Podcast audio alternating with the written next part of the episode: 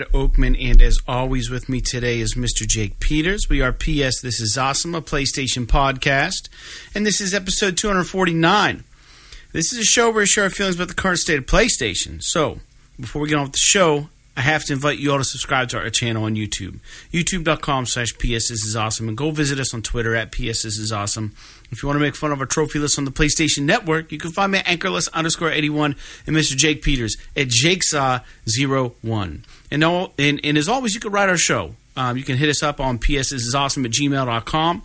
And most importantly, don't forget to share the show with your friends. If you have any gaming friends out there, any relatives, you know, get close to the holiday season, Thanksgiving's up around the bend, say, hey, have you heard about this awesome podcast? You should check it out. Tell your friends. Anyways, you can leave comments, rate our podcast as you see fit. Help us out a little bit, throw us a bone. And as a reminder, this is a video podcast as well. You can go ahead and watch our show if you want, instead of just listening to us yipper yapper about PlayStation for the next hour. You can watch us do it on YouTube.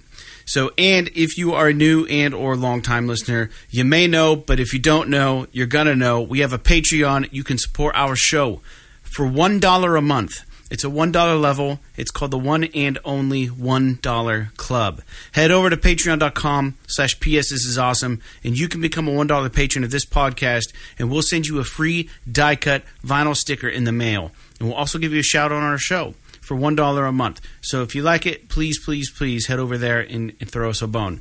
Um, with that out of the way, Jake, how are you doing? So when you said uh, something along the lines of "if you don't know," all I could think of immediately popped into my head was that song "Juicy" by Notorious B.I.G., where he has that line, "And if you don't know, now you know." Right. You know what I'm saying? I know what you're saying. I know the line. it's a great song. it is a great song. Everything good? But other than that, other than that, uh, doing pretty good. I'm I'm really beat up, but other than that, I'm doing fine. I, I played hockey two nights in a row, and then I spent all day today. We have a uh, our lit, our dining room. There's a portion of it that extends past the foundation of the house, and there's a crawl space under it. Yeah.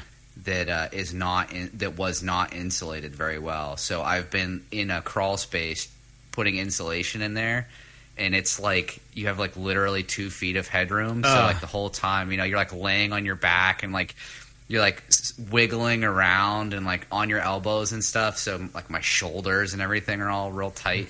But um, it's a good time. I like I like doing stuff like that though. That you know, even though it's hard work, like it's not.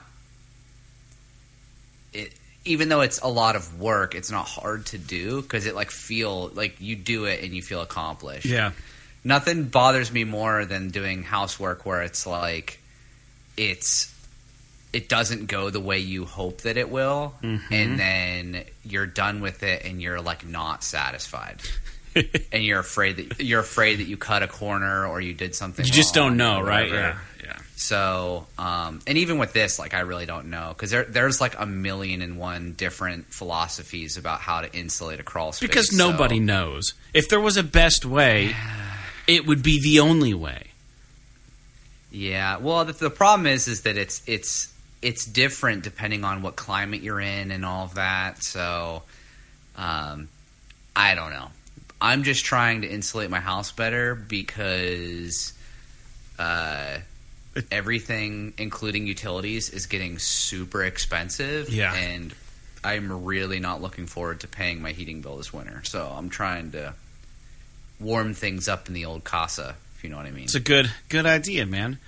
Yeah, things are good with me. I, I had yesterday off. We're recording this on Saturday, um, Saturday the twelfth, I believe, and uh, I had yesterday off due to the holiday, and uh, I, I I found myself in a situation recently, and like you, I tried to cut not cut a corner, but just save a little cash, right? Because everybody's trying to do that nowadays.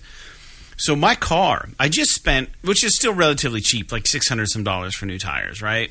I've only had the new tires on for about I don't know two weeks, but I went to start my car about two weeks ago, and I cranked the key, and uh, you could hear the car just work like, and it wouldn't start. And then you try it again. I'm like, that's the fucking starter. It's going. So, one to get it replaced before winter hit because I don't want to be messing around in a car that won't start in the freezing cold and then just freeze my ass off somewhere. So, what I did was I bought myself a starter. I put them in before. Our tour van was a 2000. I don't know what year it was, but it was a big Chevy Express, um, fucking 15 passenger van, and I put a starter in that. All I did was drive over a ditch and crawl down in the ditch and just you know did it that way, and it was fine. It worked. Little backyard mechanic uh, trick for everybody there. If you don't have a jack that can jack a half ton vehicle or quarter ton vehicle, just drive over a ditch and make sure it's not going to slide on you, and just go go lay in the ditch. That's what I did. Um, it worked. So I figured, well, I can do this on my little Toyota Yaris. It's like an eighth of that vehicle, and it shouldn't be that hard. So I get the starter, comes in the mail, and I don't even care about a core charge at this point. Like I just I just want the piece, I want it done. So my parents have a garage that's got a little more space, and it was rainy. So I said, "Hey, I'm going to bring my car over. I want to I'm going to put the starter in." So I go over there, and uh, m- my father proceeds to tell me that his jack uh, is no good anymore. So I'm like, "Are you kidding me? So how many?" I, I don't have a jack. I don't have a car jack. Why would I have a car jack? I don't, except for the one. Are you serious, Fred? You're a fucking adult. Well, except for the one that comes with your car to change a spare or a flat. You know, that ain't going to work for this.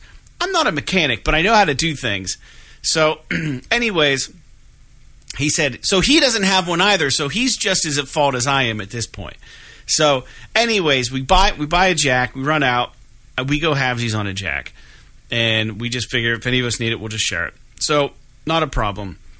Uh, I get the car jacked up, get it on jack stands, and I take the cowling off, and I'm laying underneath it, and I don't know if, man, that Yaris sits so low to the ground, and uh, so I'm down underneath it, and those Toyotas are not easy to get to, so I got to pull the starter off, and I have just a hex. I just have the um, socket wrench, right?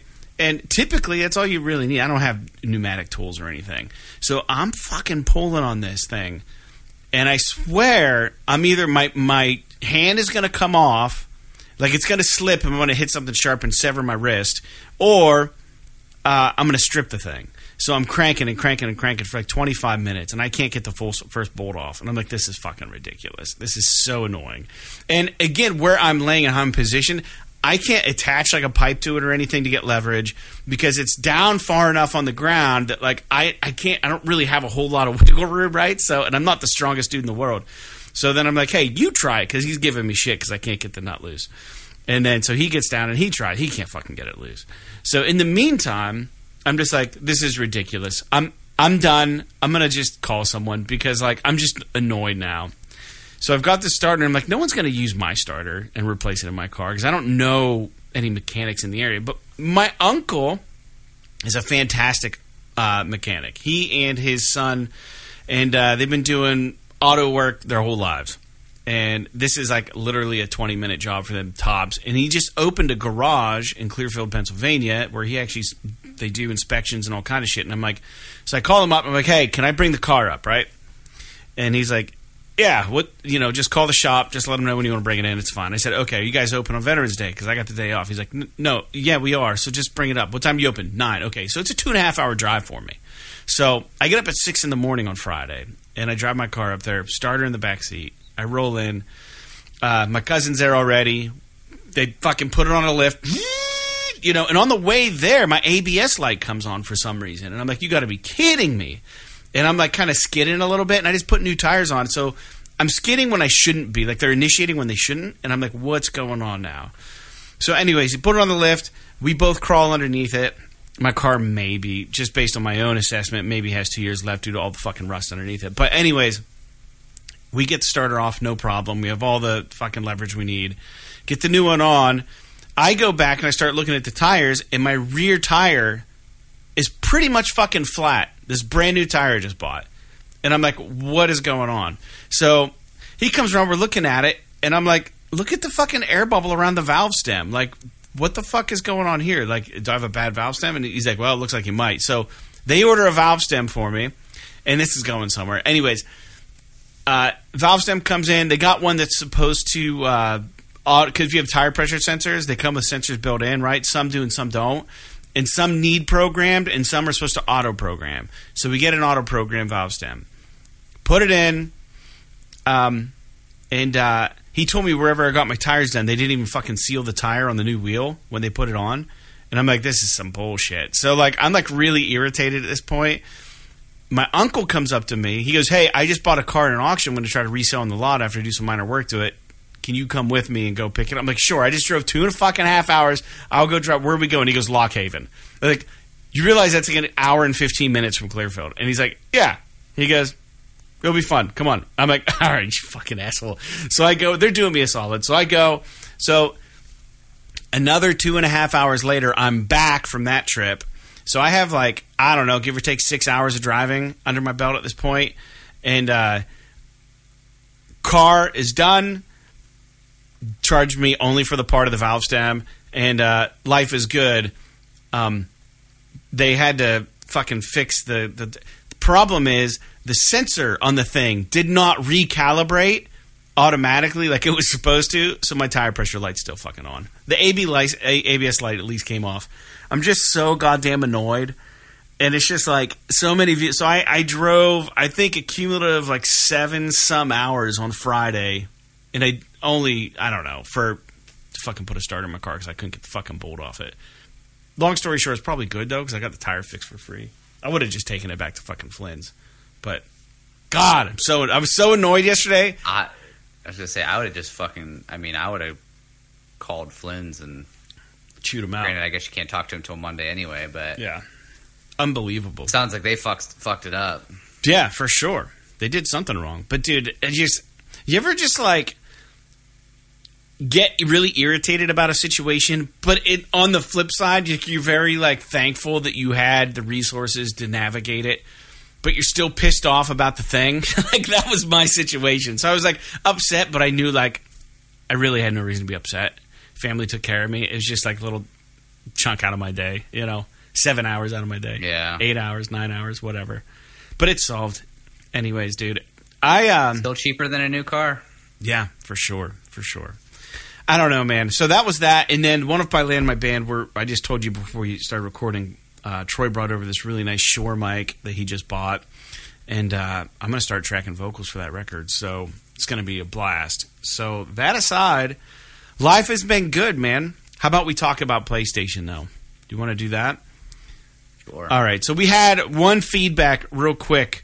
So we had some minor listener feedback, and played by Ken strikes again. He writes in, and he says, uh, "Well, in response to my suggestion on the last episode, episode uh, two forty eight, um, I said maybe we should try to do something at the end of the year for our patrons who subscribe this year because our patrons only about a year old."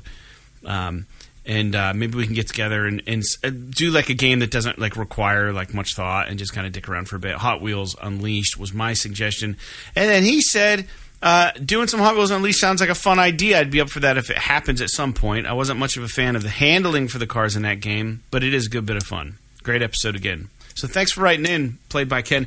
I agree the handling wasn't fantastic, but it's kind of what you expect with a game like that. I think you know, loosey goosey. I think they really drive home like the. Uh, what's that called? Drifting. That's all.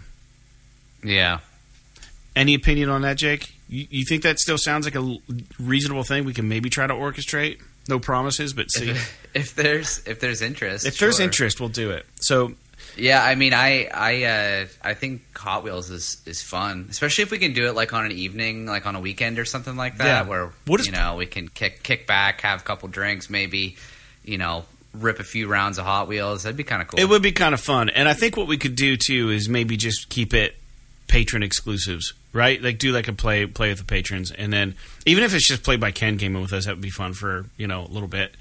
Um, he's been an avid supporter of the show, although I don't know. Is he? He is a patron. He is. Yeah, yeah, yeah. He definitely is. I gave him two stickers because I was late on sending him stickers. So uh, yeah, so we'll do that. Maybe maybe we'll post something on uh, Patreon with more details whenever we get closer to that. Um, so let's let's discuss real quick because I don't think we really made the decision yet, and we're already well into November. And it's a busy it's a busy month for games to begin with. But what I wanted to do, Jake, was clarify what our PlayStation Plus game of the month actually is going to be. And I think that we decided we were going to do the, the, the Lego Harry Potter collection. Was that correct? I thought so. I'm trying to remember what the other two games were, but yeah, I mean that sounds right. Okay, so f- for the listener's sake, just to make it official, this is the game we're going to talk about at the end of the month. Um, we've had a lot of conversations and shit, um, and we've got a little special bit of a bit on the show here coming up. But um, so every month we pick one of the free PlayStation Essential games that are released in that month. Jake and I give them a, a whirl, and then we discuss it on the last episode of that month. So that game this month for November is the Lego Harry Potter collection. So you too can download that game if you're a Plus member and play it a bit, and then join in and uh, share your opinions with us, and uh, we will have that discussion at the end of the show. Now, Jake, we haven't had a show topic in a while, and I, I, I pulled this one out of my ass, but I thought it'd be a fun one. Um, PSN Profiles has updated profiles for us, and if no one's been there, it's just psnprofiles.com, and you can essentially put in anybody's. Um, I don't know, whatever, right? Anybody's user handle or whatever and uh, it's awesome website by the way. It is an if awesome you're a website. PlayStation fan, it's an awesome website. And then you can look at that user's PlayStation trophies, and you can sort them from uh, rarity because PlayStation Profiles knows how many people own that trophy of the people who I believe have the game. So I thought it would be really, really fun uh, for you and I, Jake, to just quickly review what they consider ultra rare trophies. And I, be- I believe the requirement for this must be um, under 5% of people have them, I would think. The thing that's confusing about a lot of this is that some sometimes it's like there's like it's not always accurate is not the right word because it's accurate, but there's like constraints on the percentages. Sometimes it's based on how many people own the game and how like here I think it's based on like achievers versus owners, Right. right?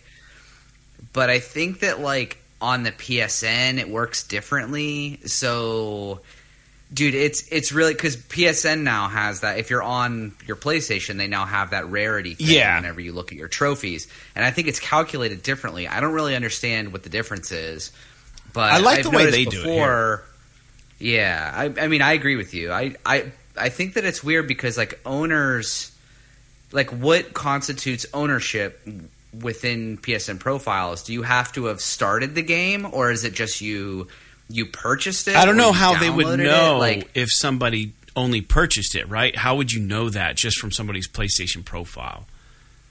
Yeah, I don't know. I, I would have to think that you would have have to have popped at least one trophy. Yeah. but I guess I don't know that, right? Mhm. So, but either way, I mean, it's it's cool. Like this, this is really really neat. Just keep in mind that if you are looking at your PSN profile, like your PlayStation, I'm sorry, if you're looking at your PlayStation your trophies, you may find that the percentage is different than what you see on PSN profiles. And I don't, I'm.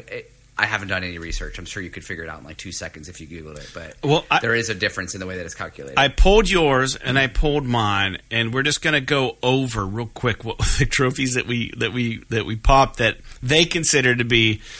yours were fucking hilarious. I have one that's definitely a cheat one. My third one is definitely a cheat one because that was a free game for everyone who had VR. So I doubt many people actually fucking played it. But um, anyways, I'll start with uh, my my most the least rare of my ultra rare is uh, for um the hell game is that? It's uh Squadrons. Squadrons. Yeah, Star Wars uh, Squadrons. And uh, it's Together Vanguard. Um, I destroyed the cruiser at Cavus without any backup. And uh, 85,616 people own the game. Only 3,500 people have achieved that trophy. So it's 4.09% ultra rare. And it's my most common ultra rare trophy. Jake, let's do one of yours. Why don't you start at the the bottom one, which I love that this game fucking comes up on your ultra rare trophies. So, uh, my the, the the the least of my ultra rare So trophies is uh, P.S. This is awesome staple Warhammer 40k Space Marine, and the the the uh, trophy is Librarian of Macrog Macragge. Yeah, I it's don't know M A. C R A G G E. Mhm.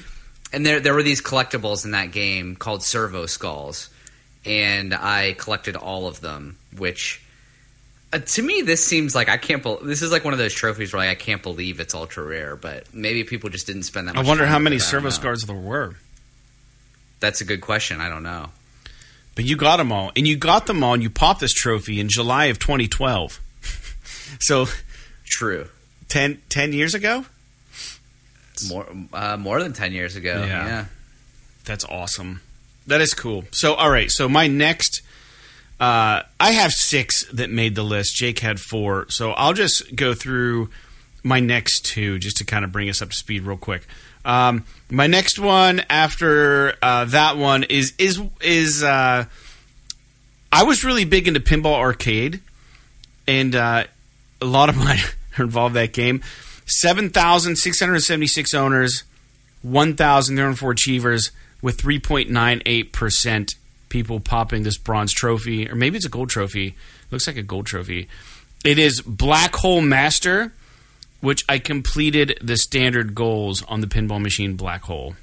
It's really fucking hard. I'll just let you know that.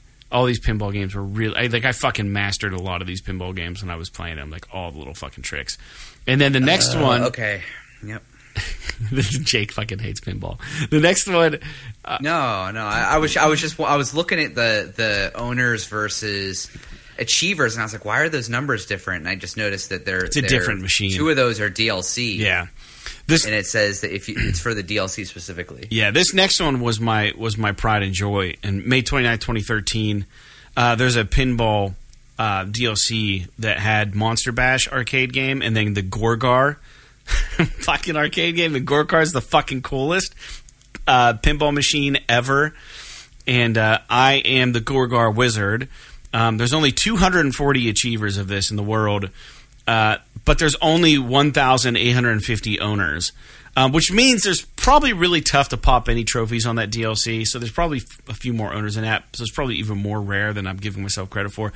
But it's 3.13%. And for a short amount of time in 2013, I was on the world um, uh, best Gorgar score uh, top five or something, top thirteen. I don't know what it was. It was I was on the master list. It was amazing. Um, so that is my uh, next trophy. Jake, give me one of yours here. Your next one, moving down the list. Oh, So my next one, and it is the only platinum trophy on either of our lists, just so the listeners know, this is true. is uh, "It Can't Be for Nothing," which is the platinum trophy for The Last of Us on PS3, and this was like one of those games that I just I when it came out, I could not get enough of it. Yeah, It was so fucking good. It was so different and so good and so impactful that I had and and, and the reason why this is so impressive I don't want to say impressive in terms of like, you know, gaming feats generally. I just mean for me personally is that if anybody knows me and my gaming habits at all, they know that I fucking hate playing multiplayer games. I just it's not for me. I just I've always for me gaming has always been kind of like a zen escapist experience, not a social experience. So I don't really play a lot of uh, multiplayer games, and a game's multiplayer has to be truly incredible for me to even be willing to try Right. it, let alone play it for forty hours. And the sur- the survival uh, or what, no, what was it called? Was it called the survivor mode? there's factions. I can't remember. Yeah, well, it was faction. Was factions the the name of the particular mode? I don't remember because there was like a yeah. I think it was it was faction. I think factions was like the name of the multiplayer, but there was a specific mode that wasn't like it wasn't like a deathmatch or whatever. It was like the mode where you have to like craft shit while you're playing Mm, and stuff. mm-hmm. and uh, and you have there's like this meta game about how you have to get your your um your whether you're fireflies or you're the oh fuck the militia whatever the hell they're called you have to get them like resources and stuff. And if you don't if you like don't do specific tasks during the matches like your you your meta players like your your your not your teammates but like your your people in the metaverse will will like die and stuff. And if you if you don't do it enough like it'll you you have like progress it's almost like a little mini Yeah, it's really hard. It- it- multiplayer you can die like when i say die i mean you can you cannot complete it and you, You have to can start lose the mini game. scratch Yeah. so to get the the platinum for The Last of Us, you had to do both the Fireflies and the I can't remember. I, I'm, I'm drawing a blank on the name yeah. of like the military the military branch side, but um, it's like literally I'm not even lying. To complete them, it's like 20 hours each. so not only did I have to beat The Last of Us like three times to get the platinum trophy for all the single player stuff. But for the multiplayer, I had to play it for like I had to play like 40 hours of multiplayer to be able to get the the trophies required for the platinum in this.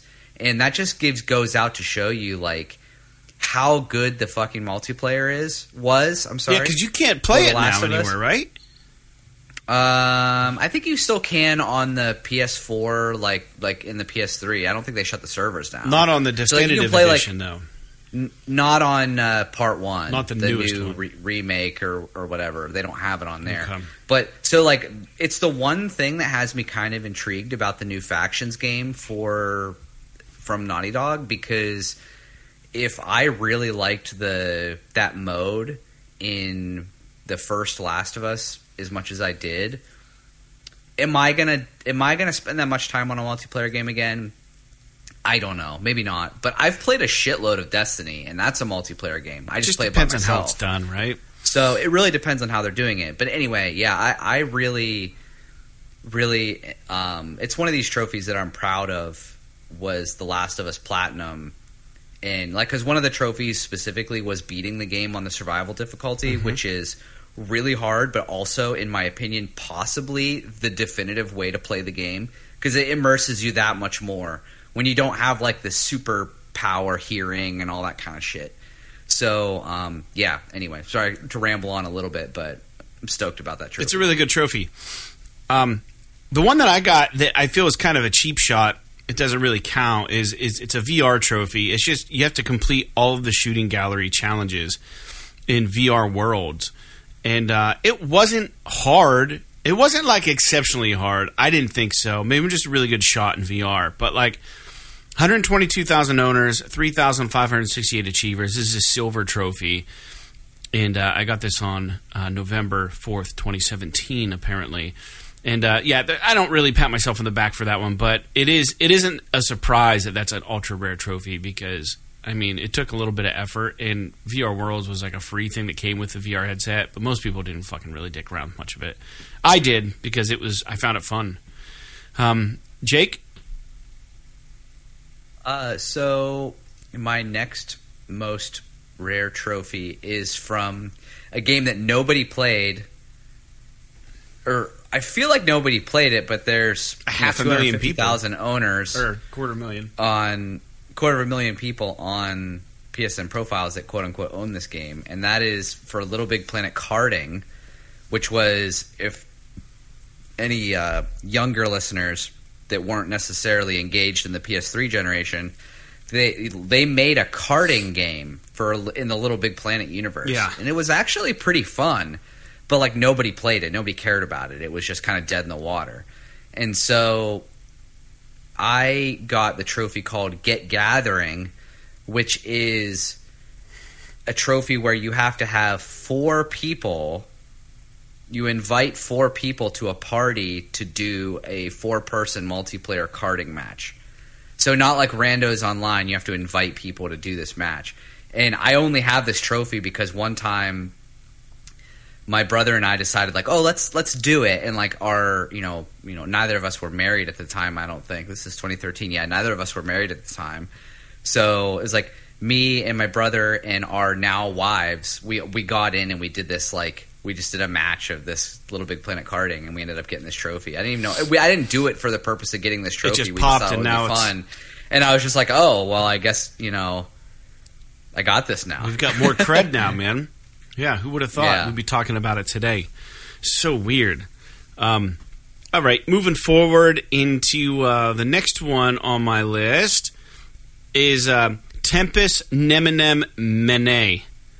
And uh, I was promoted to Master Sergeant in Sine Mora EX on May 27th, 2018. This game was kind of cool. I enjoyed it. Uh, I played through it. I beat it. And uh, these are some games. Maybe this is also a cool reason to do this because these are games that we've obviously played, but we don't really give any love to on the show. Um, just an interesting way to show and, and not even really flex, but just like neat that you can find this stuff and track it. I, I, I didn't remember even playing this game until I saw the trophy here. Um, 292 people have this trophy in the world. Uh, I'm one of them. So it's ultra rare. It's a gold trophy. That's uh, strangely enough, percentage wise, though, it is not my rarest trophy. nice. Yeah. Jake, what's your.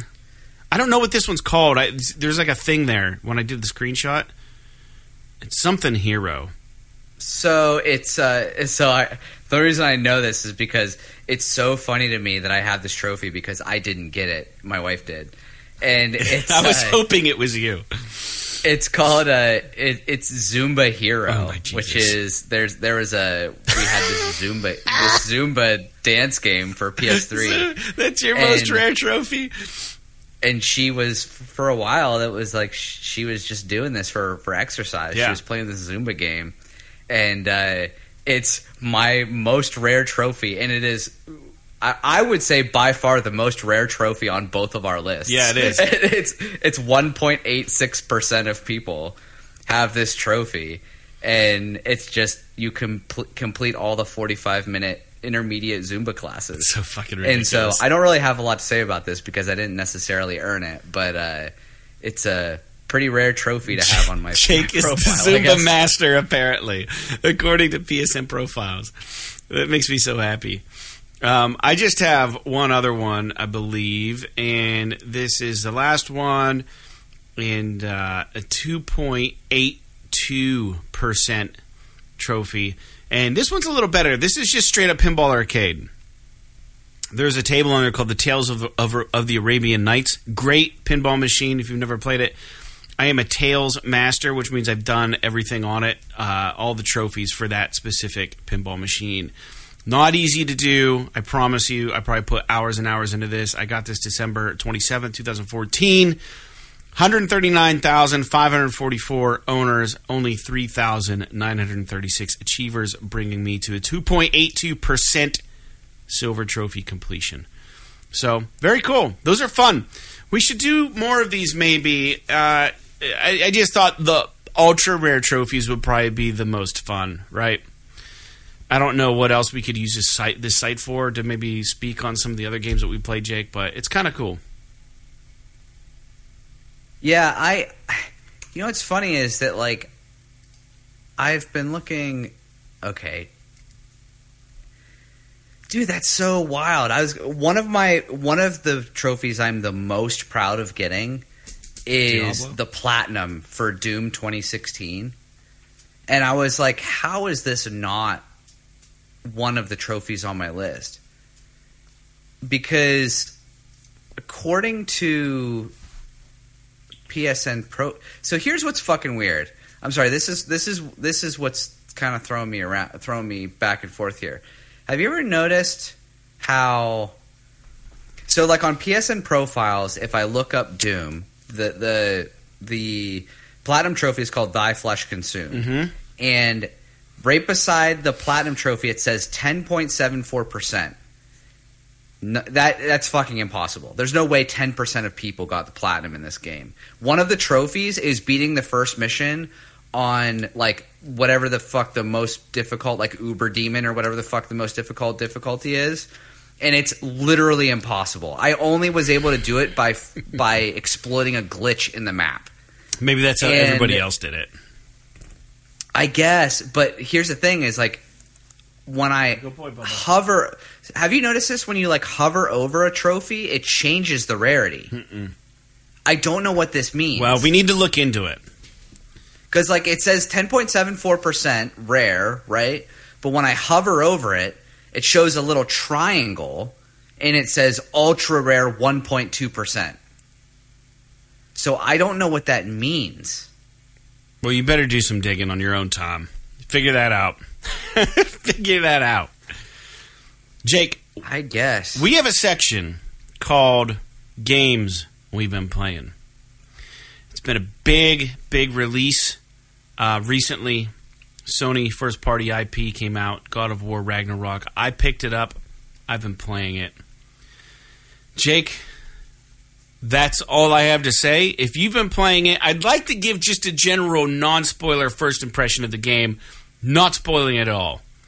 Um, very vague. Uh, but what what have you been playing? I mean, I've been playing God of War also since mm, Wednesday morning, I guess. Okay. Well, we're not going to be assholes to our listeners and spoil anything. But what I would like to say about this game is it's exactly what I expected. And I'm not at all disappointed by the game. I haven't had any glitches on it. It runs smooth as butter on performance mode. It doesn't seem like a PS5 game at all to me. I'll say that. As far as uh, not, this isn't a spoiler. The first God of War, you had these fucking channels you had to walk through to get to new maps and stuff, and we were hoping that you didn't have to fucking do that in this game. You still have to do that, and uh, the portals and stuff. There's still that ethereal world that you have to travel through to get to the next level, which opens up opportunity for dialogue and shit. I get it, but it just seems like, and there's a lot of here. Let's squeeze through this tight space so we can load the next part of the map. A lot of that shit going on. Um, gameplay's fun so far. I'm good with it, and uh, honestly, though, and we're gonna get to a news point about this. I, I really feel like Last of Us and The Last of now I'm not through the game. I'm maybe like eight hours in. Um, the Last of Us and Last of Us Two, right? Very clearly different fucking games. Um, God of War, God of War Ragnarok, right now for me, very much the same fucking game. Personal opinion, not bad, still really good, but feels like the same fucking game to me. That's my initial impression, and I'm subject to change. I think it's fine. I'm not. I don't at all regret purchasing it. It's fucking good, but it it doesn't feel like it's doing anything new to me. So my opinion is that I like it way more than I was expecting to, Wow, and I was because you, your expectations were like not super excited about the game. Yeah, I forgot how good the game feels to play Mm-hmm. and like how I also forgot how hard the combat is, Yeah, I love the especially in the early game. Mhm. Uh it's and I'm not going to sit here and say that it's like you know, I, I might just be bad at fucking video games, Mm-hmm. but like it is challenging. You got to like learn all of the dodging and the controls are are completely competent, but some of the stuff is a little bit different than what you're used to. Like for me, you know, think about something like dodging, Mm-hmm. right? I'm for, if, if like you're gonna pin me down and say what is the default command for dodging an attack? Right. Oh, it's like pressing a direction and pressing circle. That's what I would assume a dodge would be Right. Right? But in this game, you have to double tap X and a direction. Which now that I'm in like for jumping over things and traversing the environment and doing platforming, you press circle. circle.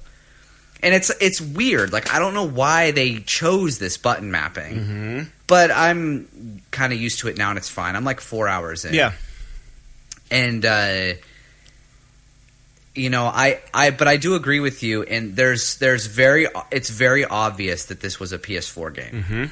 and just just based on the fact that like there's all these there's like a million and one different little areas where you have to like you know sneak through a, lift a the tight rock space so you can or crawl under. Yeah, or or lift lift lift the tree so Atreus can go under, or Mm-hmm. you know run through the fucking uh, you know run across the branches of the Yggdrasil or whatever, uh, and I'm sorry, and uh, but I will say I I am pleasantly surprised at how much I'm enjoying it Yeah. and I am really excited to keep playing it. I mean, for those of you that don't know, like, you know, there's no spoilers here or whatever, but it's it's been getting phenomenal reviews. Like, it's literally like the only Elden Ring has gotten higher reviews this year. Uh, outside of God of War Mhm. Ragnarok. Oh, it's So- fucking great. The game's great. so I'm I'm really excited to play more of it. But I do understand like the philo- like the the idea. It, it totally makes sense to me that people would would look at this and play this and be like, it's the same game. Like you could literally play if you played God of War 2018 and then played this back to back. There might if you're playing it on PS5, you might notice like a you know 60 frames. Maybe it runs a, or looks a little bit. There's higher mm-hmm. resolution or whatever, but they look like the same game, and they play like the same game, which is fine. I don't know that I would necessarily consider your reference to The Last of Us necessarily accurate because The Last of Us and The Last of Us Part 2 were like 10 years apart. Sure. Whereas, like, this game came out, God of War came out four years ago. Right. The original remake, 2018, whatever the hell you Yeah. want to say. So they're still technically, I would say that they're they're technically built on the same generation Sure. Yeah, even yeah, though this you. is a P, even though this is like literally a PS5 game. I think that they could have done more with this and made it more PS5 friendly, not release it on PS4. But I understand the whole philosophy of like not leaving your player base behind and all Mm-hmm. this kind of dumb shit. But Jump up. um, but I don't know. I uh, I am really enjoying it so far, and I hope that people, everyone else, really likes it. Yeah. I will say I'm not like a big fan of the the the menus, the inventory Yeah, menus. I don't they like drive them me kind of crazy a little bit. I I don't understand why. Like it's it's very there there's like the the UI in games now is so weird. Like I don't understand. Like I'd almost rather go back to like 20 years ago when they just gave us fucking lists. Mm-hmm. But like it's there's something weird about it. How it's like it's not necessarily obvious to navigate and stuff. But and I the skill know. I mean, menus and the skill a- trees and stuff. Yeah, right. All that yeah, stuff is I mean could have been overhauled a little bit. I, not that maybe it was. it's a small gripe. Yeah, and I guess my my only reason I compared it to The Last of Us is that it was a Sony IP, right? And uh, I think there was probably a little bit of a push to get this game, not this game specifically, but to get another God of War in the fucking machine and get it out when the first one did so well. I think that they knew they were they were leaving money on the table for every little bit of time that they didn't. Um, the other thing about these games, and uh, I mean, I'll be the first to admit that I'm a fucking dunce when it comes to all of this shit like uh, Flagon, Yarburger, blah, all these fucking Greek terms and whatever, right? I'm an idiot. And you start throwing words in in a game that I can't fucking pronounce because I, when I read them, my head, my brain breaks because they're spelled weird and they're like Nordic or whatever they are. Like it kind of throws a wrench in my understanding of what the fuck's going on. Um, I get confused, and I think this happened with another game recently that I played that I didn't really didn't care for the story. And I think it's it's sitting with me. Like I get the gist of it, but when they start talking in this game about the different locations, and you, there's the Bifrost, and then there's the Winter. This is spoiler free. Bifrost, and then Winter, and then all these different things in different locations, and then it's just kind of confusing because I think there's a little bit of time travel, and then there's also world traveling, and then there's also like um, this crazy overarching story that it, that isn't exactly understandable, and it's just like okay, like the first game. This this is a spoiler for the first game. The premise was that you're just trying to fucking take your mother's ashes and pour them off the highest mountaintop, right? And it's like okay, there's a story there. I still don't fucking understand what I'm doing eight hours in. Like I'm not sure what we're trying to accomplish. Um, I don't know. Uh, That's just me. Maybe maybe it's just falling short on me. I don't know.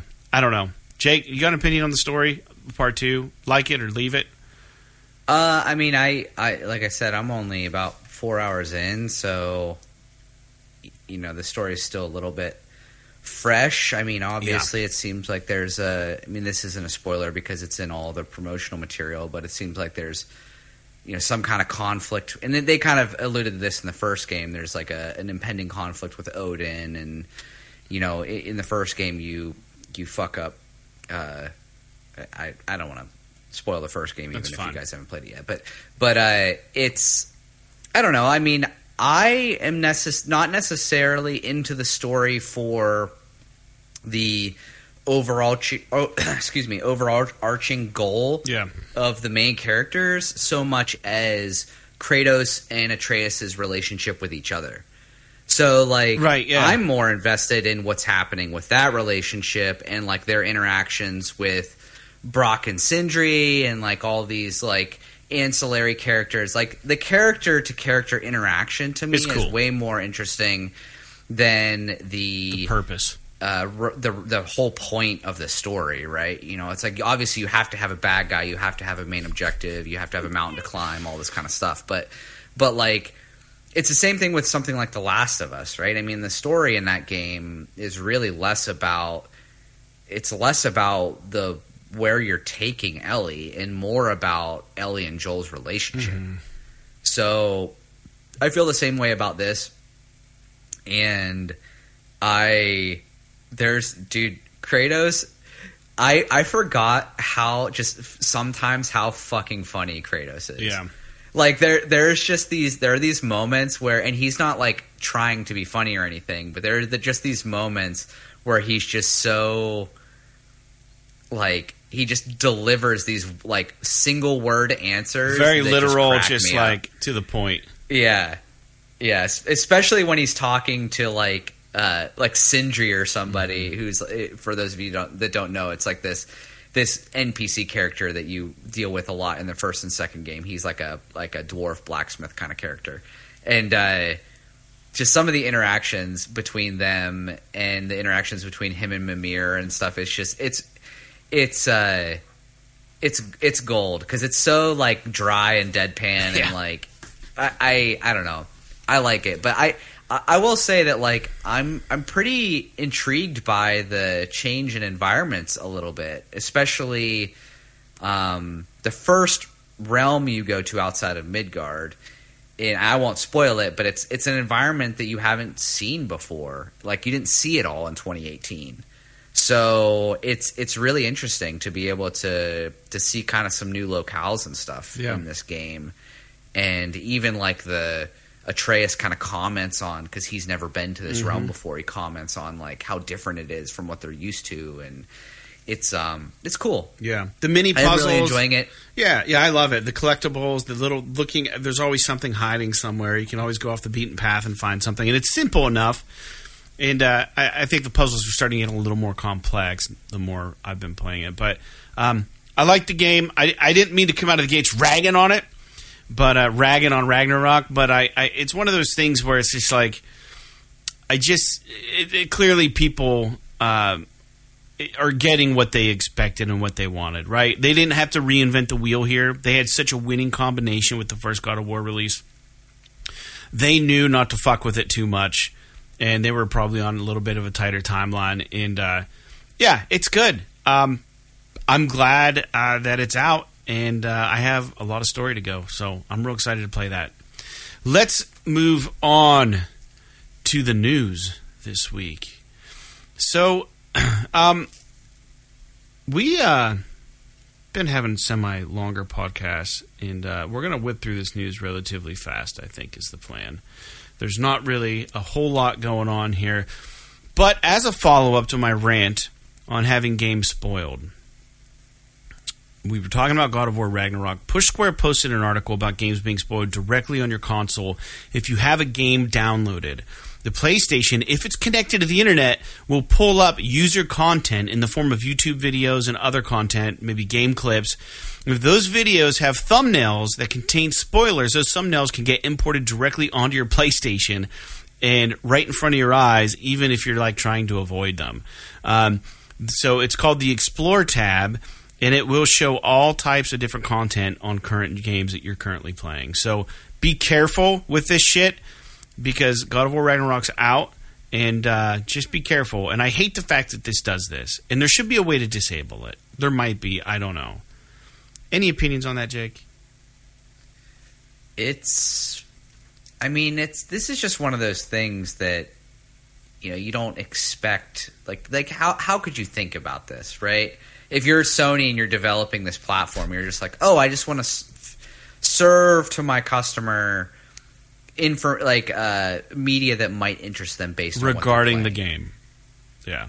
and uh, you know the problem is just that people are dicks and they make YouTube videos where these And they'll types- show, like, a where they thumbnail. put fucking spoilers in the thumbnails, and it's just coincidentally this is happening. Yeah.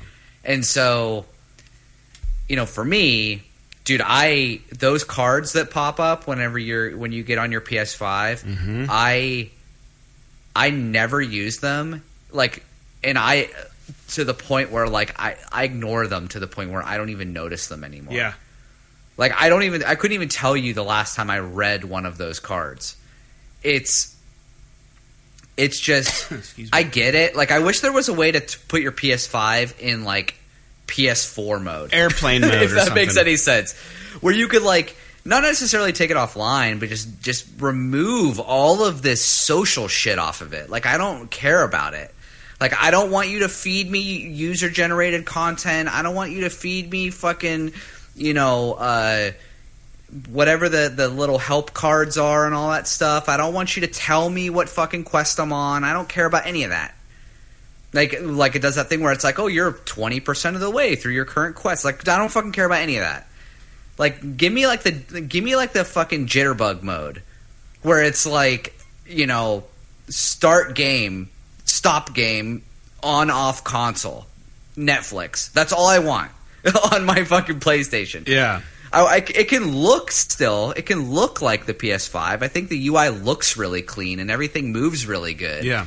I just don't care about all this user generated content because the problem is, is like now, like they just completely got rid of themes so they can shove all this shit in your face. Mm-hmm.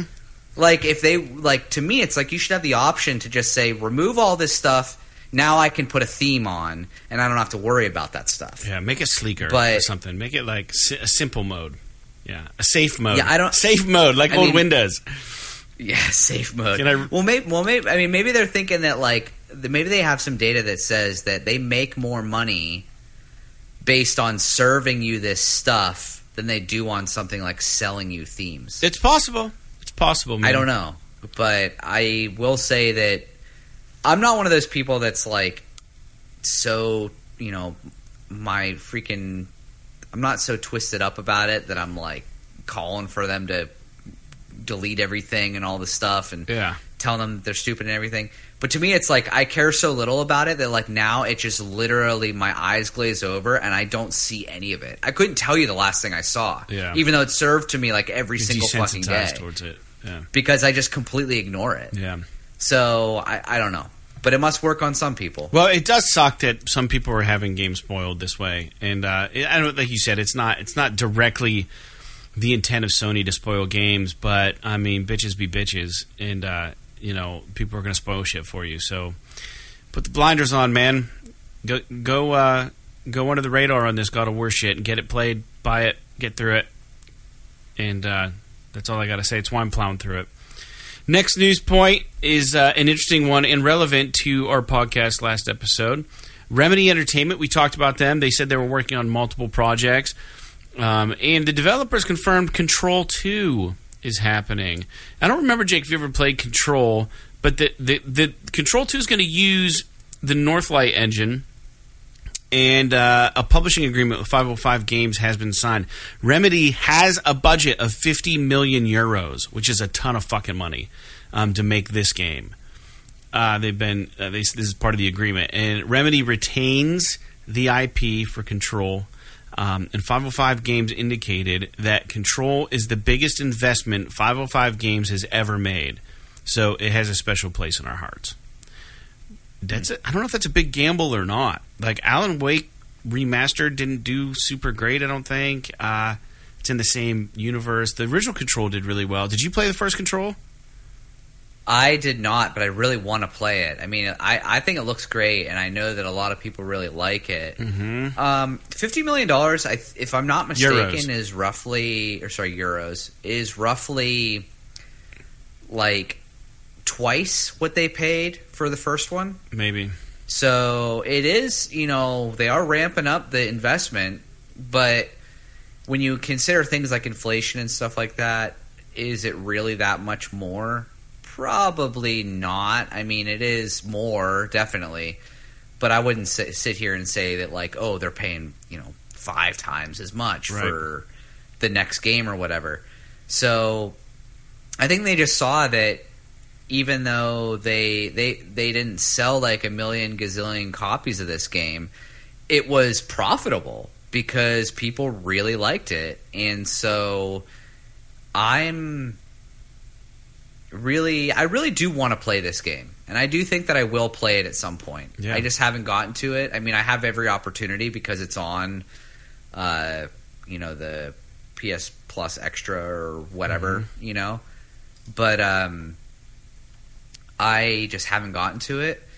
And this to me seems like one of those games that would be a perfect backlog game if I'm between Yeah. games or something like I that. I did a takeaway video on this on our YouTube site, and remember how we were just talking about God of War and how I didn't really understand the story so far? Yeah. Control was the fucking game that I had no clue what was even happening.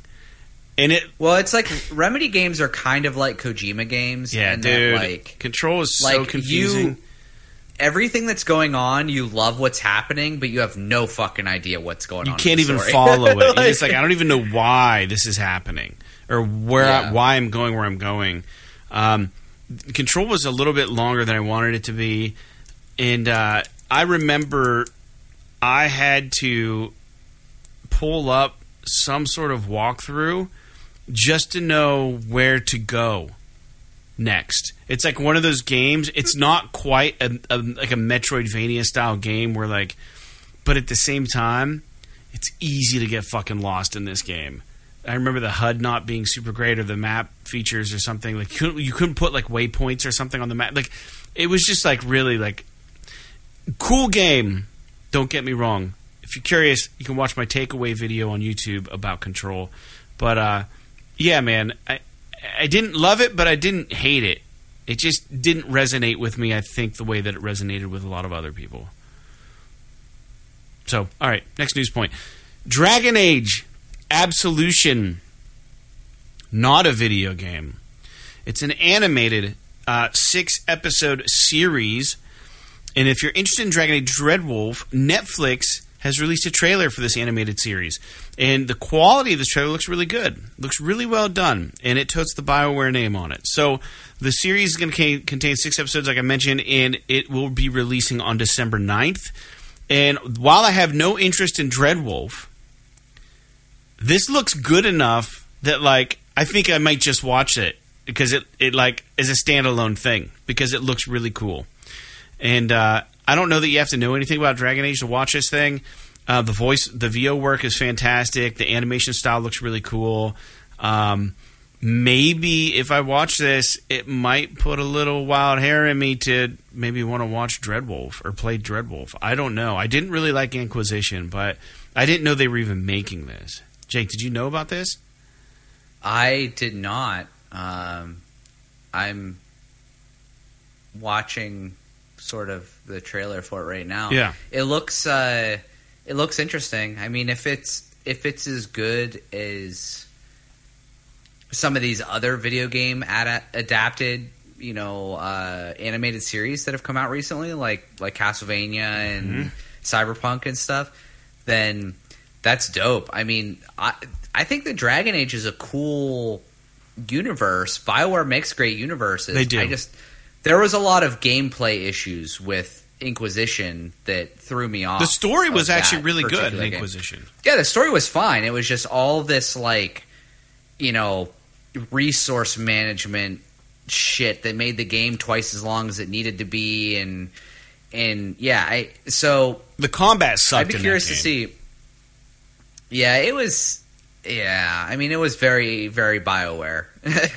you know, I. It, I felt like I was playing like, lot Age of their- Empires while in the combat for this game, like controlling. like- Yeah, you have to like just like hold. You just like hold down buttons. You don't like actually. You're not like actively engaging. I mean, you are. It's like it's like active combat, but it's not like as button mashy as a normal action, Right. You know, RPG or whatever. So if they rework combat I in don't Dread I- Wolf, I think it might be worth looking into. yeah, we'll have to we'll have to see how Dreadwolf comes out. But this, I mean, it looks cool. Mm. So hopefully it's good. Something to maybe something to watch on Netflix here in December, um, if you have Netflix, that is obviously. And uh, follow up on this, there there is there's there was some uh, talk about this game. This is a Chinese open world action game, and there was a seven minute trailer out of nowhere for this game. It's called Project the Perceiver, and the trailer has faced praise and some criticism. The trailer itself, uh, you know, both praise and criticism alike, uh, indicating it looks a lot like Ghost of Tsushima. It looks like a clone almost of that game. Uh, but there's plenty of gameplay in this trailer, and it it looks different enough to me. And there are parts of this trailer that feel like there's a little bit of fantasy involved. Like one of the swords the guy pulls out looks like a sword from Final Fantasy at one point towards the end of the trailer, and I was like, I don't know if that's a dream sequence or what that is, but I kind of, I don't, I don't hate it. I don't hate what I'm seeing. Um, anything on this, Jake? It looks cool. I mean, there are some things where it's like very clearly just yoinked out of Ghost of Tsushima. Like the like, there's like a a, a clear shot in this trailer where it's like a dueling sequence between two people, and it just looks like a duel from Ghost of Tsushima with the freaking uh, Kurosawa filter put on. And so, like, I can understand people's criticisms in that regard.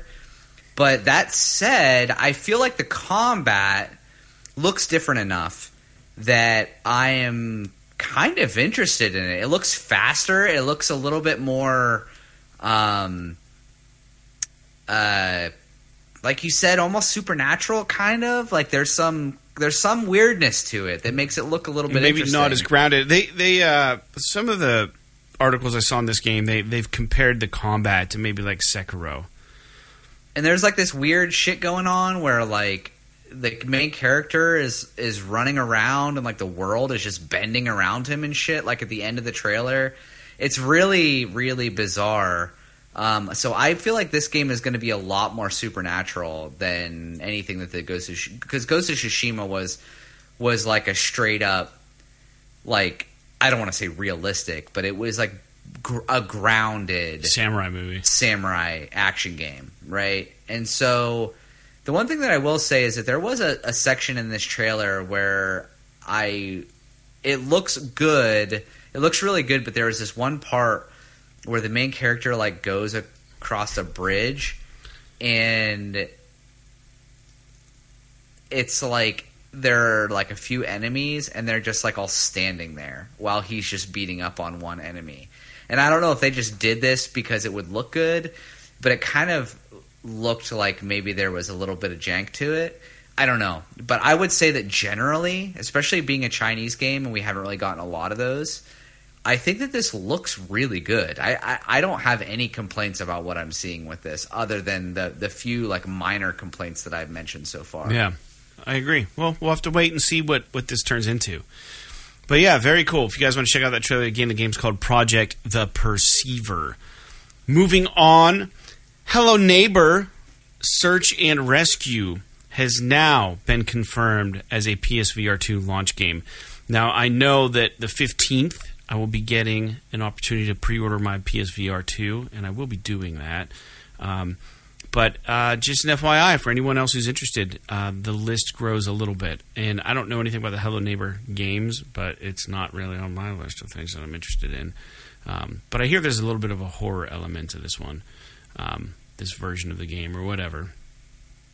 So let's move forward. And uh, this was really funny too because we've been talking about games being packaged, discs being packaged with games, right? And this is harkening back to Ragnarok because that was the really big release and the special edition, the collector's edition. It's hilariously relevant because it's just like things get mixed up very easily. Um, copies of God of War Ragnarok, the collector's edition, are actually missing the game.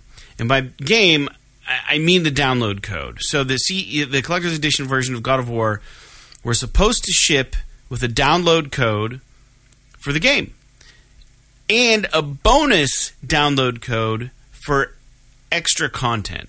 And they came like little postcards.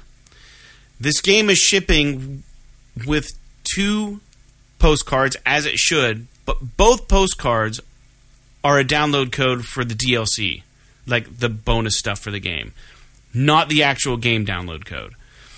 And uh, this sounds like an error at the manufacturing company. Somebody fucking screwed up somewhere, but it just seems like what is the answer? Like, like what is the fucking answer? Like in this situation, they didn't include the disc. They gave a download code, but they didn't ship the postcard with the download code. So it's like, what the fuck? Like, just fucking figure it out already. It's hilarious to me. Manufacturing error, defect. It's uh, as long as they're rectifying it, I it's fine. I mean, Yeah. it, it's these things happen in manufacturing. It, it could be possible that like there was a, an employee on the line that wasn't trained properly, and so versions of the game were going out that didn't have these cards included or something.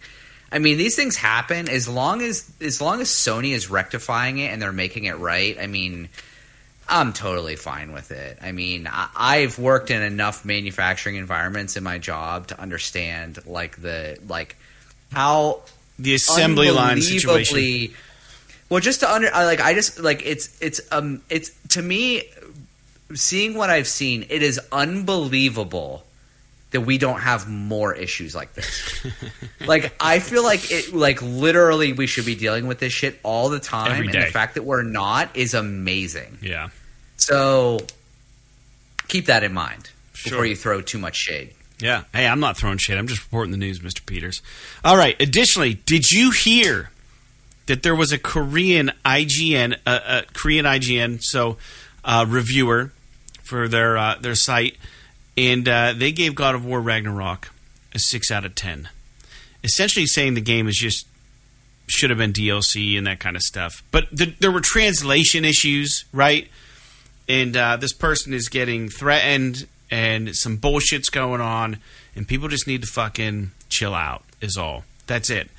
I don't know right now that I would give God of War Ragnarok a ten, personally.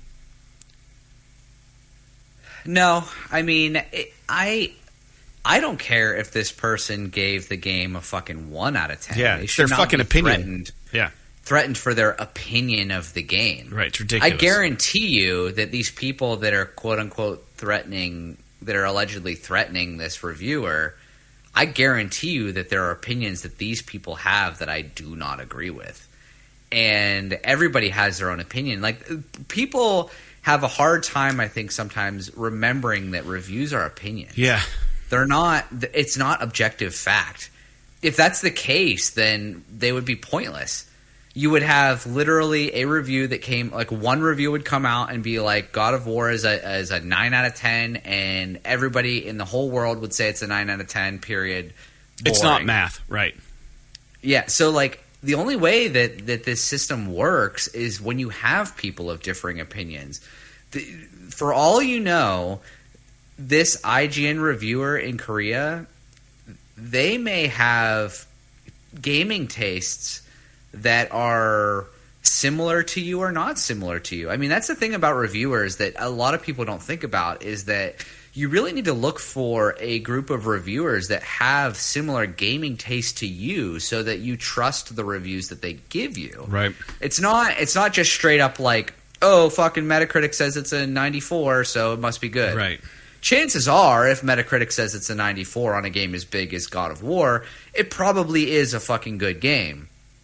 But, you know, if you're looking at Elden Ring has a 97 on Metacritic, but you hate FromSoftware games, it's not going to be a 97 to you Exactly.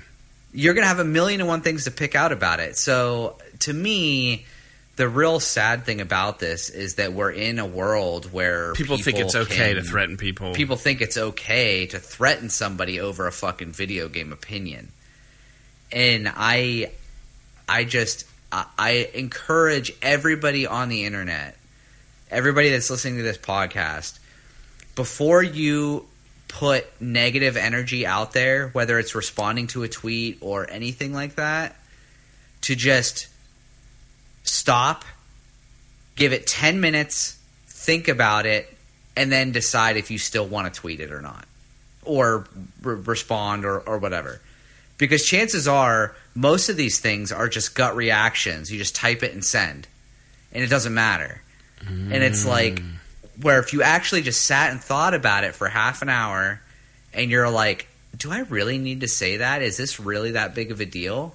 If it still is, then by all means, do your thing. I think that's fantastic advice, not you. just for reacting to video game reviews, but to everything. Right? yeah, I, just- there's so much stuff out there. a good People life lesson. So everybody just has such a short fuse nowadays, and they just because of the nature of the internet, and there's no there's no accountability for anything. Mm. people are just like, oh, well, it only takes me two seconds, like a text message, to just respond. And for all you know, that response, like your response, even though you maybe didn't even think about it and you're like, you're fucking stupid, like, I wish you were dead.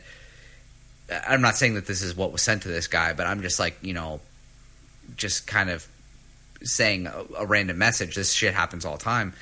Like, for all you know, those words, even though you didn't think about it at all before you sent it, like Right. seriously negatively impacted that person's psyche.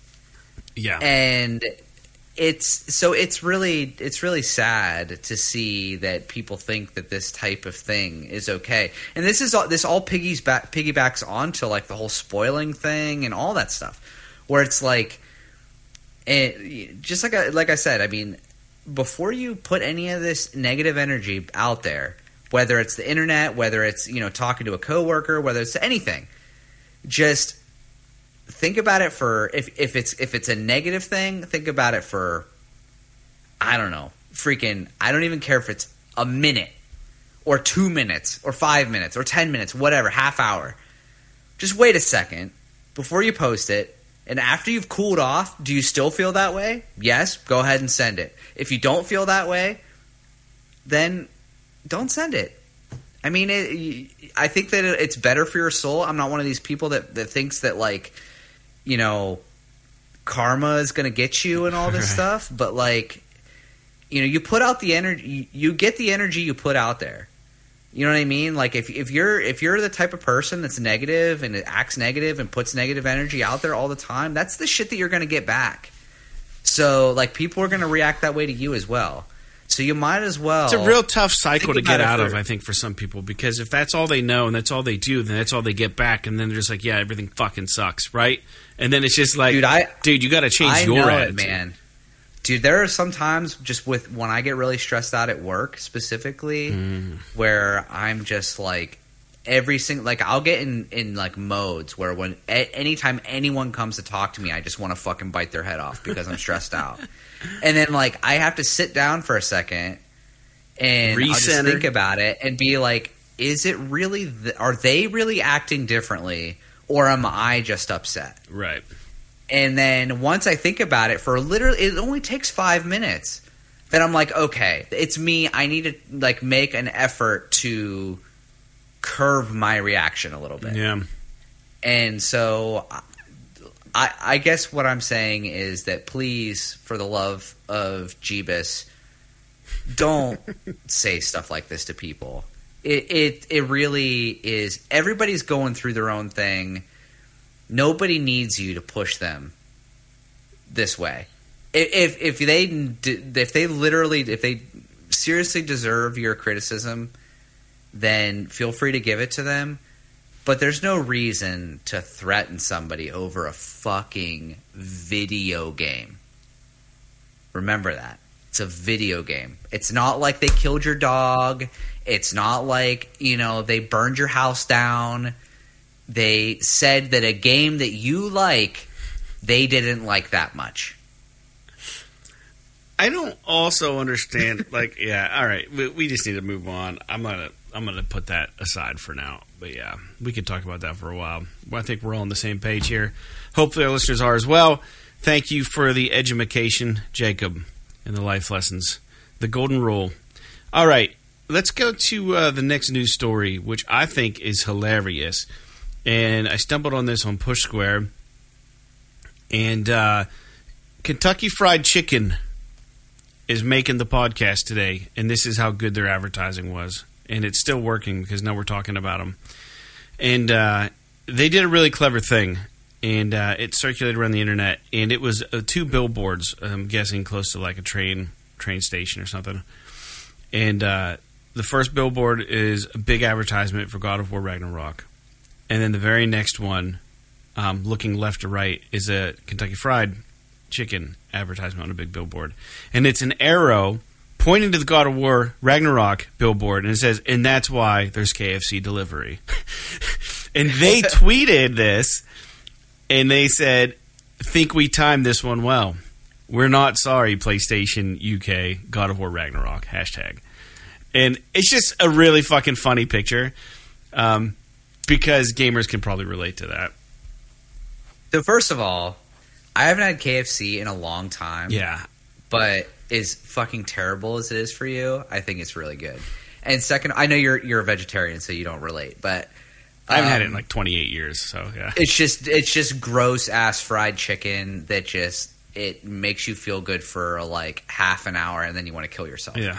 Um, but like, I love when companies do this. I love when they like get out of the whole serious marketing thing and they just like like to me it's fun this is one of those things playful. this is one of those things where it's like KFC could have required that Sony you know give them some marketing kickback to play along or right. whatever. But no they're just like we're gonna fucking you know we're gonna you know high tide rises all boats thing you know what I mean we're gonna kind of meme this out a little bit and and just kind of make kind of a funny. Mm-hmm. and people will see this and they'll be like oh that's funny you know? I fucking love video games and i love fried chicken so i'm gonna get both. Um, i don't know. This is really cool. I mean there's really isn't a lot to say about it but i i really enjoy when when companies do stuff like this. Yeah yeah. I agree. I, I like it as well. So this next one, you guys know I like board games. It's not video game related, but it is. Um, I'm a big fan of board games, and I like to get some social time in with my friends that way. And uh, The Last of Us now has a board game coming, and it's on Kickstarter. To be clear, Naughty Dog isn't making the game, nor is PlayStation. So people are like, why does this game need a fucking Kickstarter? It's actually a board game company, I believe, who are making it. Um, and now I would say the risk level is pretty low. I mean, you put out a game about The Last of Us, it's probably going to do well, especially with the HBO series coming. But there is a Kickstarter nonetheless. Whether you agree with it or not, it's out there. The game is called The Last of Us Escape the Dark. And I believe it's a pretty fair price for what you're getting. And, and I've purchased board game stuff on Kickstarter and all that. And uh, it looks interesting, and it's a riff on an already existing game titled Escape the Dark. So this just has The Last of Us uh, you know, preceding um, Escape the Dark. So it's called Last, The Last of Us Escape the Dark, and it's very much like the game Escape the Dark if you've played it. Um, it is officially licensed by PlayStation, and uh, as of this, as of today, when I last checked, they have already raised five times their goal of what they wanted on Kickstarter. So they they've raised like over half a million dollars for this thing. and uh, the Kickstarter is going to end on December third. And it's seventy seven dollars for a standard pledge, and it's one hundred and seventeen bucks for a collector's edition pledge. And uh, if you're interested in that kind of shit, um, I don't know if they're if, if this is going to actually ever go retail or if this is the only way to pick up a copy. Um, just an FYI, if you like it, I want to throw it out there for the listeners. Um, a lot of these Kickstarter things are, are one offs, and uh, you either get in or you don't, and then buying it aftermarket is really fucking tough. I don't know if this is that way, but uh, if it is, just do do your own research on it. I did enough for you to tell you it's out there. Jake, any opinion on this? It actually looks cool the way it plays. Yeah, I don't know a whole lot about. Uh, like, I'm not really a big board game guy. Yeah, yeah, yeah. But it's. I think that stuff like this is just even cool from a collector's perspective. You know what I Mhm. mean? I, as long as it's got the approval of Naughty Dog, which I have to imagine it does. Sony owns The Last of Us, so it's not like they would just let this fucking be developed if it was. yeah, Naughty Dog were tweeting some them. shit about this. Yeah, So, and, and it does, you know, Naughty Dog it is in the trailer on Kickstarter, and it, it is in the trailer. It also listed as a Sony officially licensed product. So, I, I mean, awesome. If it's if it's fun to play, it. I love stuff like this. These these little things where it's like, this is the type of additional content for a game or something that I think is really cool because it doesn't necessarily drive the content into the ground. mm-hmm. You know, like whereas if you get like too many seasons of a TV show or something, if you get like this little side game or something, even if you don't really love games, it like acts as a little almost little collectible kind of thing. And if you're into games, then who knows, you might find something you really like there. yeah. So I agree. it's pretty cool. Very, very cool. Now I will say, I will say, I to this day, I don't know if I ever mentioned this. Excuse me, on the podcast, but I think that board games are so fucking expensive. I don't know if I'm the only one that thinks that, Yeah. but like, dude, I've I've looked at board games just like out of curiosity. I'm like, oh, this looks kind of cool or whatever. You know, like um, like the Space Hulk board game. I always oh, thought yeah, looked kind of neat expensive as shit. and it's like oh $150 for this fucking board game it's like oh man that's a lot of money Yeah. A lot But, of times, uh, those two like it's cool, though. they require other people too to be on board. Sure. So unless it's a game that you can just fucking sit down and play by yourself, you're always taking a risk buying a bigger game. You know, because Right. the older you get, the harder it is. As I'm learning, and my brother's I mean, learning. i mean it's no different than things like uh, miniature battle games and Sure. stuff when i was a kid I, there was a couple of different miniature battle games that i used to be really into um, and by the time you get all the miniatures and all the you know the dice and the the rule books and everything like that i mean you're talking hundreds of dollars but uh, not to mention if you have to build a table or something and you got to you know you want to buy all the little terrain pieces the little fucking pieces of like moss and shit and, like, and then you turn into and me and you want to fucking paint everything. You got to borrow the paint, the fucking Yeah, paint yeah. brushes, and all that bullshit. It's one of those like like those type those types of games are one of those things that I'm just like so nostalgically positive on, but like as an like an active adult, I have very little patience for. Yeah. If that makes any sense. No, it makes sense. they just they just makes they take so long to play. Yeah. Like if they made a game like uh what's the game that we played that was all the miniatures and you you had them with like the click bases and the fucking they had all the heroes Hero and stuff Escape. and, like the Heroscape. So that game is awesome. I really enjoy it. There's a HasLab But, for that like- right now. They're they're releasing it again if they hit the thing Hasbro. That's fucking cool, first of all. But second of all, like they need to make these games where they can make a bite-sized version. And I know that you can do it's all down to who's playing and how much you're going to argue about the rules and all this kind of stuff. But like if they could make a version of it where you could do like skirmishes that only take an hour or 2 hours, you know what I mean? Mm-hmm. Then I'm all in. But it's like a lot of these games you get in and it's like fucking four hours later and you're still not done. And it's like one mission of a big ass campaign and it's just it gets to be too much for me. You have But- to play with like-minded people that just want to fucking play the game and get through it and just sit down and have fun. So like, and you got to make sure that everybody is there to play the game, and it, like playing the game isn't isn't the side thing, right? It's not social fucking hour, and we're I'm just gonna fucking do a game thing whenever it's my turn, right? Like you have to fucking be invested. I've learned this, and uh, it's very important that you don't get distracted at the game table. And when it's your fucking turn, you take your turn, and you're not busy talking about something, sidebarring with somebody, and then everybody's fucking like this. Oh, it's my turn. Yes, it's your fucking turn. Go, dude. You know what I mean? Like everyone's got to fucking be in, and when everyone's in, the games can go smooth. But you got to find the right crew, and that's tough the older you get, like I mentioned earlier. So, and uh, you know, I, I mean, there's there's there's a time and a place, I think, for leisure gaming like Scrabble and fucking Sorry and stuff. But if you're playing any of these fucking games that are somewhat rule heavy and uh, you know story driven, and you know, the last thing you want are like fucking five drunk people sitting around a table because it's just never going to happen. Like the game's not going to get played well. like, you know, that's that's my personal experience.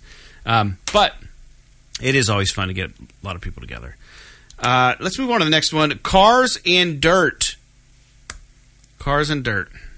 EA. Project Cars. What's that? Project Cars. Yeah, Project Cars. Yeah, Project Cars and Dirt. Both those series are being canceled by EA. So if you were a fan, that sucks. The company behind Project Cars, which is Slightly Mad Studios, was acquired by Codemasters, and nobody knows what they're currently working on. But they are not working on Project Cars. And Dirt is done, apparently. So just an FYI, That sucks because I think people really like those. Were both very popular series. yeah. I mean, I, I'm not going to sit here and say they're doing freaking Gran Turismo numbers or something like that, but they, they're like Dirt and Dirt especially has been a series that has been in the gaming sphere for a long time now. I mean, it's been a, a pretty pretty popular kind of franchise. Mm-hmm. So that sucks for you guys. Yeah. And last point of news before we get close to wrapping things up. N7 Day happened, which is the day that Mass Effect is publicly celebrated worldwide. It would have been a great day to release our Mass Effect spoiler cast. But instead, what we got was about a 20, a two minute, sorry, a two minute, maybe 20 second video, sorry, 20 second video of a spaceship just kind of hovering in outer space with some uh, that going on.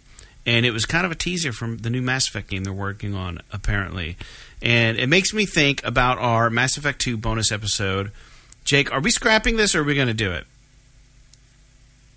We need to do it. I mean, we did the first one. I we played the fucking game. We both played it. We both beat it months ago. We need to just do the episode. I'm gonna have to probably watch a spoiler cast on it just to like make sure that I didn't miss something. Yeah. But like, um, yeah, I. I'm not playing it again, that's for sure. So here, here's the thing. I think we should do the spoiler cast or the the review of the Last of Us Part Two episode. Um, at the same time, I don't give a shit about this fucking post by Bioware Yeah, neither do I. because to me, I don't care about anything that Bioware has to say until they release a game that's good. They haven't released a game that's good in arguably 12 years, 13 years. When did Mass Effect 3 come out? A long ass time. don't I mean, people could people could argue that Dragon Age Inquisition was a decent game. Um, but yeah, Mass Effect 3 came out in March 6th of 2012. That was the last game that they released that I would consider to be a great game. So, and, and I hate when they do this. They feel like like I would rather them not acknowledge N7 Day than post this shit and have it not mean anything. Like it needs to mean something. They've been doing this shit for like two or three years now, where they just put some random fucking space noise or a picture of a spaceship that says Mass Effect on it or some other crap online just on on you know November seventh, and it's just I don't know. I don't care. Like release something. Yeah, I'd like It's to see something too, but I don't want them to rush anything. It's been a long time, like you said, but it's almost like they're scared. Just wait for the fucking. Honestly, they they should they should release like a like a Mass Effect animated series. That would be kind of cool. Oh, they, they did that. Didn't I they? have it. Yeah. A long time ago. Yep, I have it. I haven't watched it yet though. It wasn't a series; it was just a Mass Effect. It was a movie, right? Yeah, I made a movie. Yeah. Yeah. Well, that's it, Jake. That's the podcast. We're done. That's all I have. There's no new games announced. Everyone's playing God of War Ragnarok and probably the new Call of Duty. So I don't have anything to say about this week uh, of new games. There's nothing on my list that like I can't wait to play. You know, the we know we're getting uh, Callisto Protocol and some shit here in December. Uh, but right now, Ragnarok is where it's at. So Yeah, man. I I don't I am actually kind of shocked at like how stoked I am to be playing a Sony first party game again. I don't know I don't know what it is about it, but it just feels good yeah, to play. I agree. Yeah, And it's you know, it's it's kind of trite just because like all of these games are the same. You know, it's like the fucking sad dad simulator or whatever the hell they say about like the new Sony first party stuff, but like it's there's something about it where it's just like, oh, it's just good. Like you know it's going to be good. It might be the same kind of formula as the last game you played, maybe a different style, like God of War versus The Last of Us versus whatever Uncharted or whatever. but like or or or um, spider-man or anything. But it's like you know this game is going to be no less than great. So it's it's pretty cool when you uh when you sit down and think about it. And dude i like when i was playing the game i completely forgot about how fucking sick it is how sick it feels when you chuck the Leviathan axe and then you fucking recall it. yeah. And how just dope that feels. It's like, yeah, I get it. It's the same as the first game, but fuck, man. That is some of the best gameplay shit If it that isn't broke, don't anyone fix has it. come up with. Yeah. Yeah. They didn't I have to reinvent the wheel. I mean, I wasn't being. I'm. I'm only being critical of the game from the perspective of that it feels like a PS4 game or it looks like a PS4 game. It runs like a PS4. It runs like a PS4 game on a PS5, right? Um, and uh, it just feels like so much more of the same. I think they're going to throw a couple cool little things at me. I, you know, some surprises. I hope they do. And uh, yeah, I mean, I, I think everyone needs to play this. If you played the first one, you by all means you have to play this one. And uh, it's a continuation of their story, and it's fucking good. But it's not that next gen fucking Sony first party IP that's just gonna fucking blow your mind. If if you've already played the first one, you're gonna love the second one. Jake likes it more than the first one. Uh, I am right on the same level as It's hard how for I me to say about like it. I like. I mean, at this point, I haven't beat it, so it's. Yeah. I can't say that I like it more than the first one. I'm just saying that like. I am shocked that I that I'm excited as excited as I am after playing it for a few hours. Yeah. So I think I, probably did some shit in it that you haven't done yet, and I think I think that's so. I I don't I don't recant my statement at all, but they are doing a couple interesting things with it. But it's still it, it's not so much that it feels like a leap, right?